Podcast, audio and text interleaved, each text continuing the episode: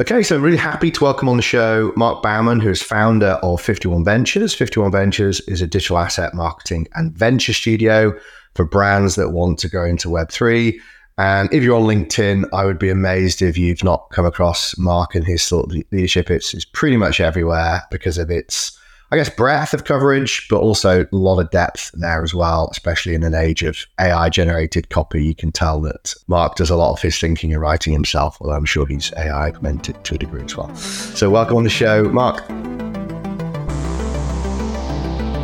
So great to have you on. As I said, kind of a big focus on brands and kind of consumer application of Web3 technology. And you recently contributed, first of thanks, you recently contributed to end of year report, which was really covering everything that's going on in Web3 from DePIN to convergence with AI. And you did this great section on brands and consumer application of Web3 technology. Obviously, last year, despite everything that was going on in the market, there was a pretty steady stream of news about brands kind of rolling out different technologies, I guess, with different levels of depth. Kind of some of it still felt quite campaign-oriented, but, you know, we ourselves have been working with a number of brands, and we know that some are working on very, very deep integrations of this stuff across their kind of supply chains, the digital supply chain. So really excited to, I guess, expand upon some of the themes that you covered in that kind of end of year report, but then also to kind of get your perspective on things we should be excited about in 24. But maybe we kind of start at the top. So it'd be great if you could kind of summarize, I guess, some of the key themes that you were highlighting from 23 in this space. Mm-hmm. Yeah, also, again, super excited to be here. Thanks, Jamie, for having me. I think despite the crypto winter and like a bear market that we experienced in 2023, and I think it was a difficult time for many builders in the space, we've seen a lot of brands doing very interesting things. What we've seen in 2022 was an explosion of new brands entering the space. I covered this last year. We had at the beginning of 2023 around 40 of the Interbrand top 100 global brands already doing Web3 activations.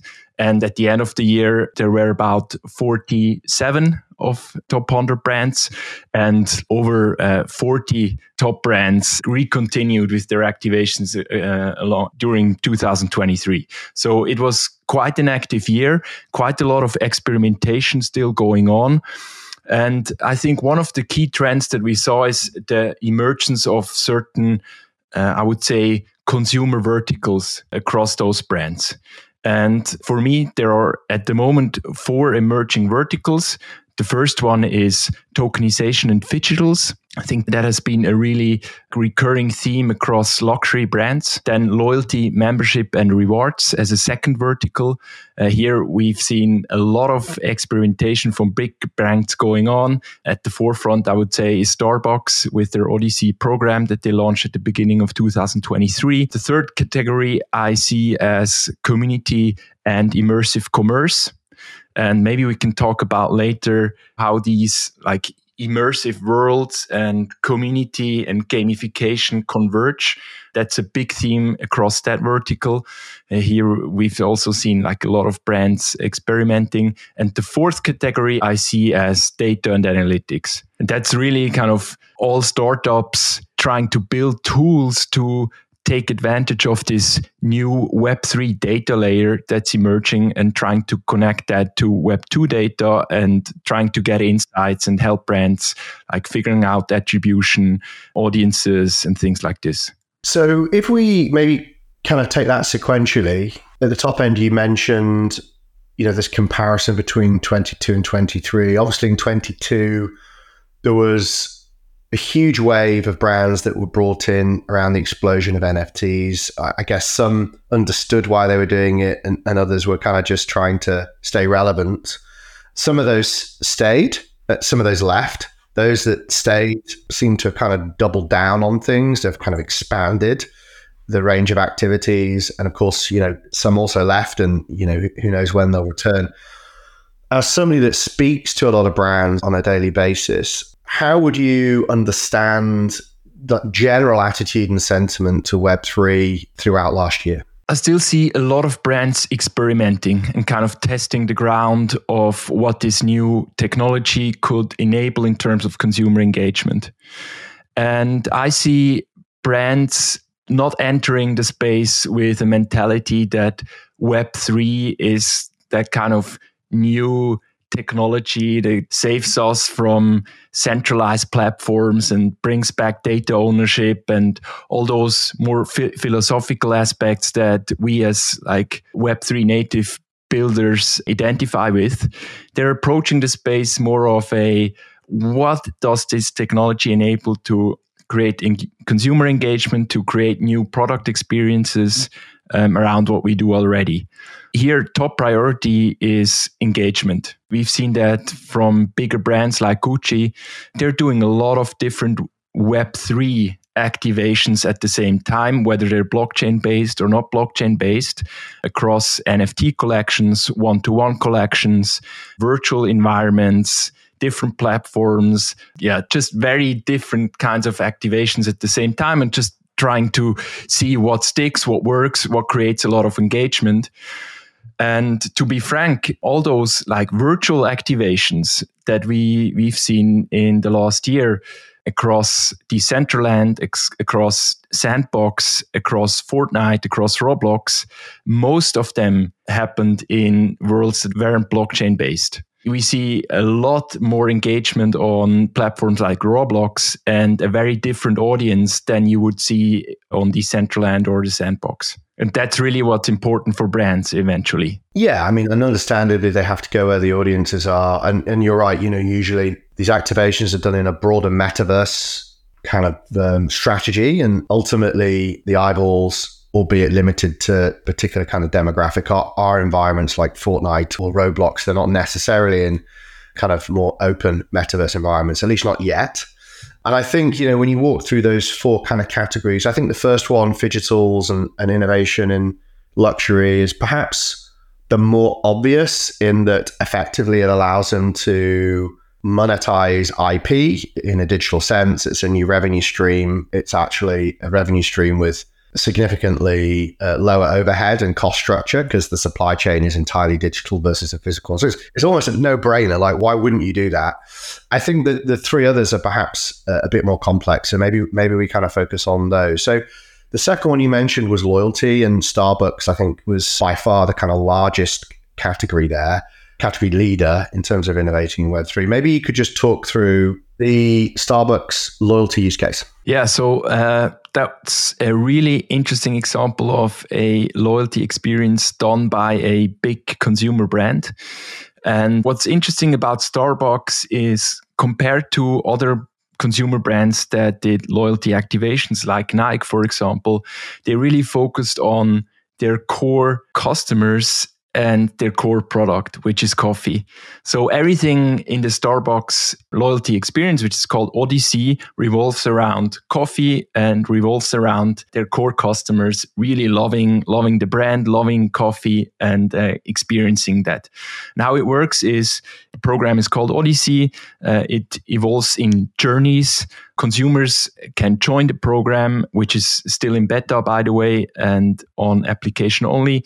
They can join the program. They can do different journeys. Those journeys are all connected to the Starbucks brand, either directly connected to the products or any kind of other aspects of the brand, its history, whatever. And as they complete those journeys, they receive stamps.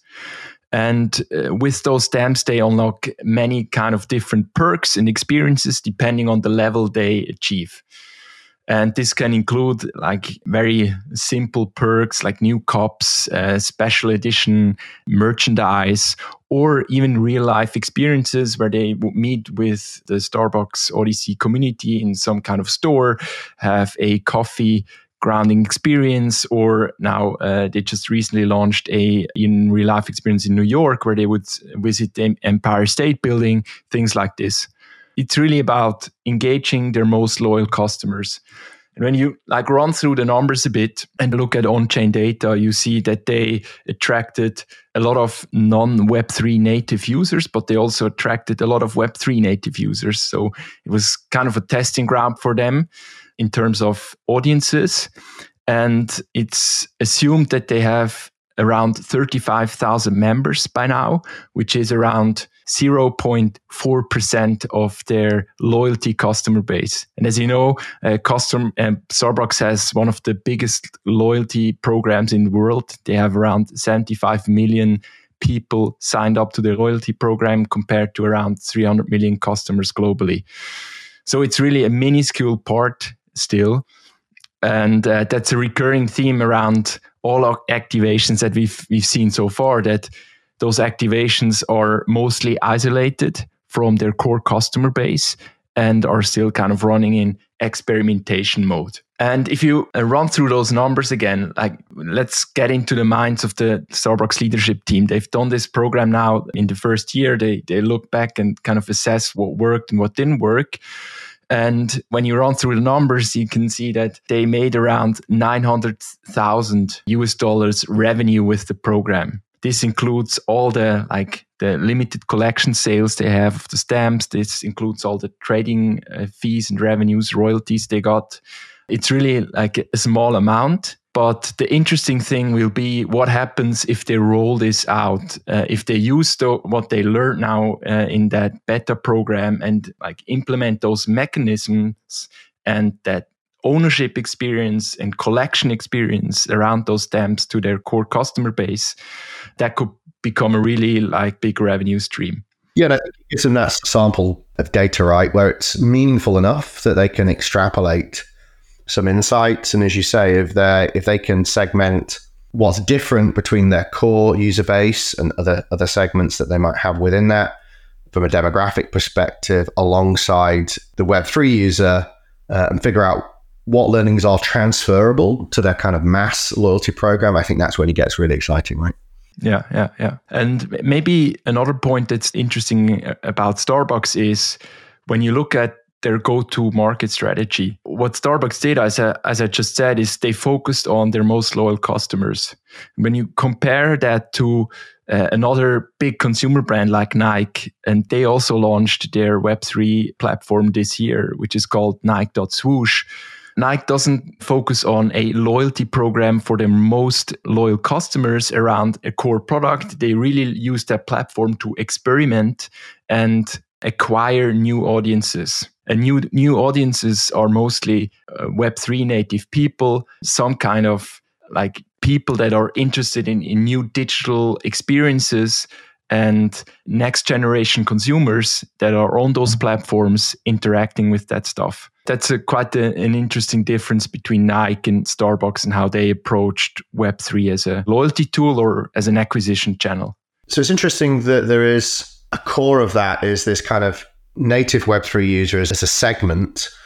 And it's kind of obvious in a way because they're going to be the early adopters or something like this. I know during the kind of peak of the NFT hype, this was seen as this entirely emergent category of user. Now, of course, as a lot of the PFP collections, suffered, you kind of lost a lot of that native community momentum. But it's interesting to see that as a subset, I guess, treated as a group of early adopters where they can experiment and test this stuff. But to what degree was this innovation or this kind of experiment crossing over into their mainstream consumer base? Was it a high level of adoption now as a segment? Yeah, that's a very good point. And that's a core theme for all the brands experimenting in 2023, that it's mostly still a very like isolated activation away from their core customer base. And Starbucks did the same. I mean, it's an application-only program for now. It's still running in beta, and it's very limited to a certain amount of people.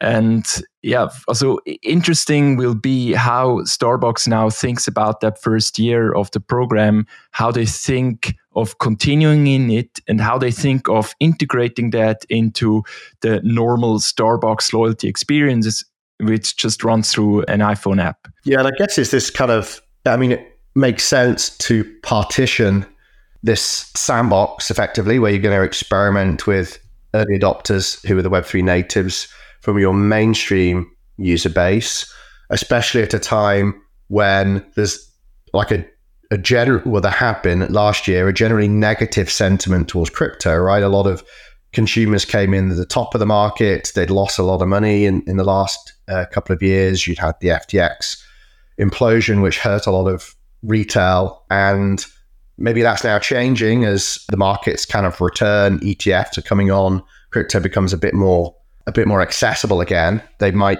roll out and expand, but I guess it's going to be interesting to see what learnings they take from this kind of isolated test into the mainstream user base. You mentioned another thing, which was around the on-chain data. So you were able to assess like who's using that trial, presumably because it's been carried out in public on a public chain. And I know for some brands, that's a bit of a barrier, right? Why would I want to reveal effectively my CRM database of Web3 wallets, my customers, my users, and how they're interacting with me as a brand to my competitors? Do you know how brands are thinking about that? Because I guess from Starbucks' perspective, that was a pretty brave step to do it on chain. Do you think other brands are going to wait for zero knowledge technologies to allow them to do this stuff without revealing all that stuff on chain? That's a very good point. I mean, everything is transparently recorded on the blockchain, and also now for other brands, you can see their revenue numbers, you can see their trading numbers, and it's really kind of almost building in public for them. And when we think about loyalty, I think that's also, I would say, big opportunity, but also a big downside. And I just recently published an outlook for 2024. And what I think is going to happen is there will be some kind of conversation across Web3, along Web3 data, and what happens with that data and who uses that data and how can users control what happens with their data. And as you said, I mean, at the moment, it's really kind of a new wave of data, a new data layer that brands can access, that companies like Absolute Labs, like Cookie3 can access to create user profiles, audiences, and which are freely accessible. For brands, that can be a big opportunity from like a targeting perspective, but it also makes them vulnerable because it exposes their audiences, it exposes their communities, and those users can now be freely targeted. That takes us to your fourth category, which is data. And yeah, I mean, I think the reason why we've been so excited by zero knowledge technology, just kind of completed our second program now, is that it allows for Web3 to be private by default versus public by default, you know, ultimately putting that control into the consumer's hands. Because as you say, there are risks to, on the one hand, having your kind of social graph publicly available for anybody to audit, you know, all your wallet interactions and stuff like that. And then that coupling with your financial transactional data, because people can see, you know, all the transactions you're carrying out. So it's social interactions, it's financial transactions combined. It's the holy grail for marketeers and advertisers, but it's incredibly risky for the average person. Now, that might be a generational thing, because I know the younger the generation, the less they care about this stuff, the more they live in a public by default environment. But I don't know if you kind of have thoughts on that and kind of innovations that are happening in a consumer context around data. Yeah, so back to the basics around Web3 data. I mean, what's really interesting at the moment for brands is that they have some kind of new data layer with all those like wallet-generated data, which includes digital assets that those users hold in their data, the dApps they connect with, the communities they connect with. And they connect that data to the Web2 data layer, which is, for example, social profiles, any kind of other like personal identifiable data. And they create user profiles that become really, really interesting for them to target. And at the moment, they have like different targeting channels they can use with tools, as I mentioned before, like Absolute Labs, Cookie3, Addressable. They all have some kind of tooling that helps those brands use that data, create audiences, and use the best acquisition channel that works for them, whether it's direct wallet communication, whether it's through an email address that they matched to that person, whether it's through any kind of social platform. And yeah, that's the state of Web3 data at the moment. I would say it's still kind of in a nascent state and growing.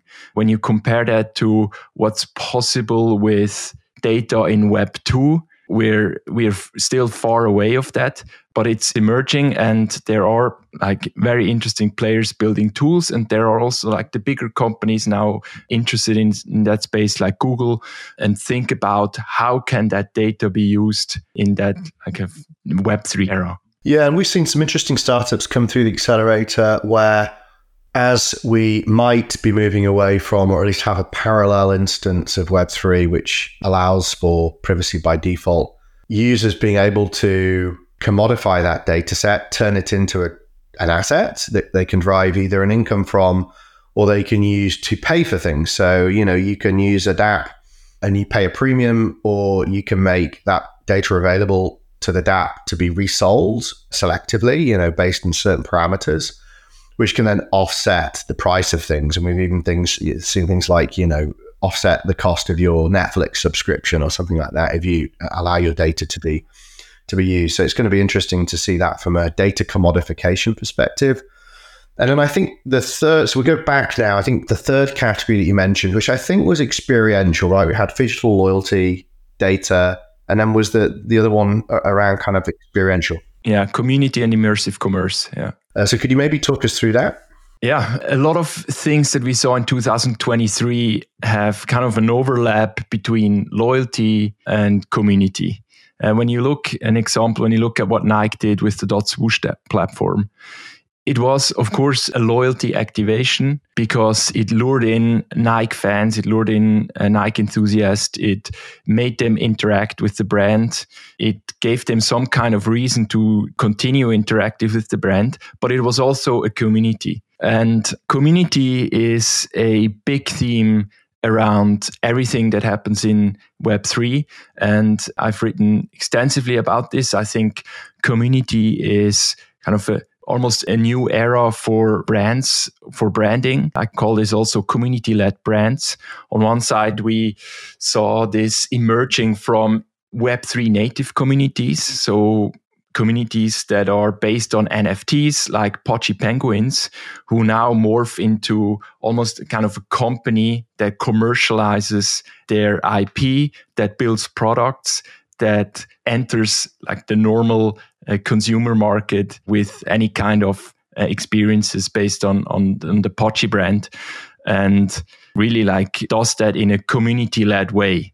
So the community leads the brand, the community builds the brand, they're advocating the brand, they're IP holders, they're profiting from anything that happens in the market in terms of sales. When they're like Pudgy is used on a toy, they receive royalties and things like this. So it's really a kind of a community-led initiative. And on the other side, there are like the big consumer brands who start using communities as some kind of activation layer in their like engagement campaigns. And this can happen on a 2D platform like Nike.Swoosh, but this can also happen within games. And if you look at the gaming consumer platforms that are emerging with next generation consumers, which is Roblox, Fortnite, Zepeto, and those are very, very, very community-driven and social experiences. So you're not there alone, you're there with friends, you're interacting with people. It's a very social experience. And I think brands recognize the power of using community to advocate for their brand, to do brand building, and to create a culture within that community that then shines back on whatever they do with their brand.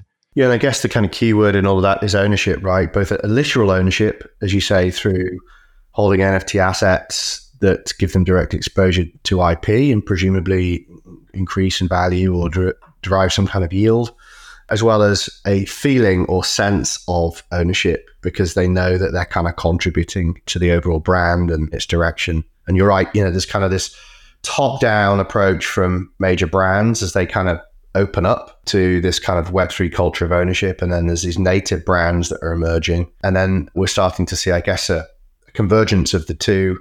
You mentioned Pudgy Penguins. I know they've rolled out the physical merch through Walmart. And I know that they're kind of looking to roll out more traditional broadcast IP around that brand, I think in the form of cartoons and stuff as well. So super, super exciting moment for us. Mm-hmm. And here again, the core mechanism of like ownership and like participating in something and being part of the product and brand building itself. You can also say, almost say it's from like consumer generated content to consumer generated products.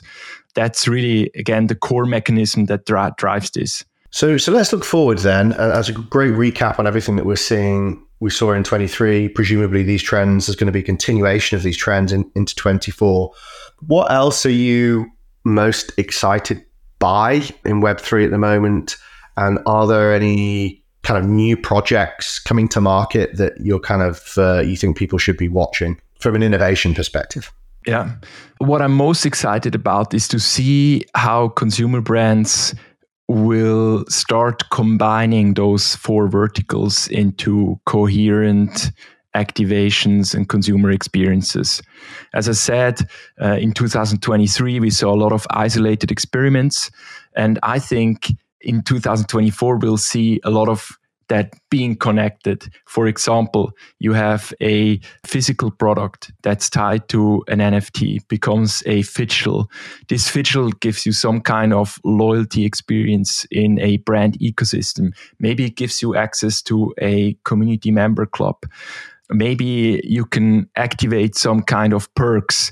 Maybe it's even a gamified experience in some kind of like virtual platform, where you can use that physical product tied to an NFT to unlock, again, new rewards, new experiences, new communities, things like this. And what's really driving this, I think, are three bigger macro trends. The first one is that everything becomes omni-channel. Omni-channel means, physical, digital, across many platforms, across many different virtual worlds, things like this. Then second one is gamification. And that's driven by all those like gamified platforms that I talked before. And it morphs now into loyalty. It morphs into fidgetables, because you have now endless possibilities, what you can do with those. And the third one is infrastructure, which I think is now ready to really like host those large scale experiences that consumer brands need. So we have a lot of new tooling on the market, a lot of startups who can like provide solutions for that. We have an UX that becomes better and better, and very easy wallet or onboarding experiences. And I would say increasing interoperability between those different assets, worlds, platforms. Very cool. So, lots to be excited about there. And as you say, we're kind of also very excited about the possibilities in a consumer context. Once you have this maturation of the account abstraction, the wallet abstraction, basically, the Web3 experience disappears. And as you say, the kind of brands can focus on this omni-channel, activating the user wherever they are on the environment that they prefer. Well, look, Marc, thanks so much for coming on, sharing your insights with us and your contribution to the end of your report. We really appreciate it. Where can people find you? I know you're on lots of different channels. I personally get your stuff primarily from LinkedIn, but how can people find you in your content? Yeah, LinkedIn is a good place, or dematerialized.xyz. That's the webpage for all insights. Awesome. Well, thanks for coming on, Marc. I'm looking forward to some more insights from you probably later in the year. Thank you. Really appreciate it. If you enjoyed today's podcast, please make sure you subscribe, rate, and share your feedback to help us reach as many people as possible with the important mission of Web3.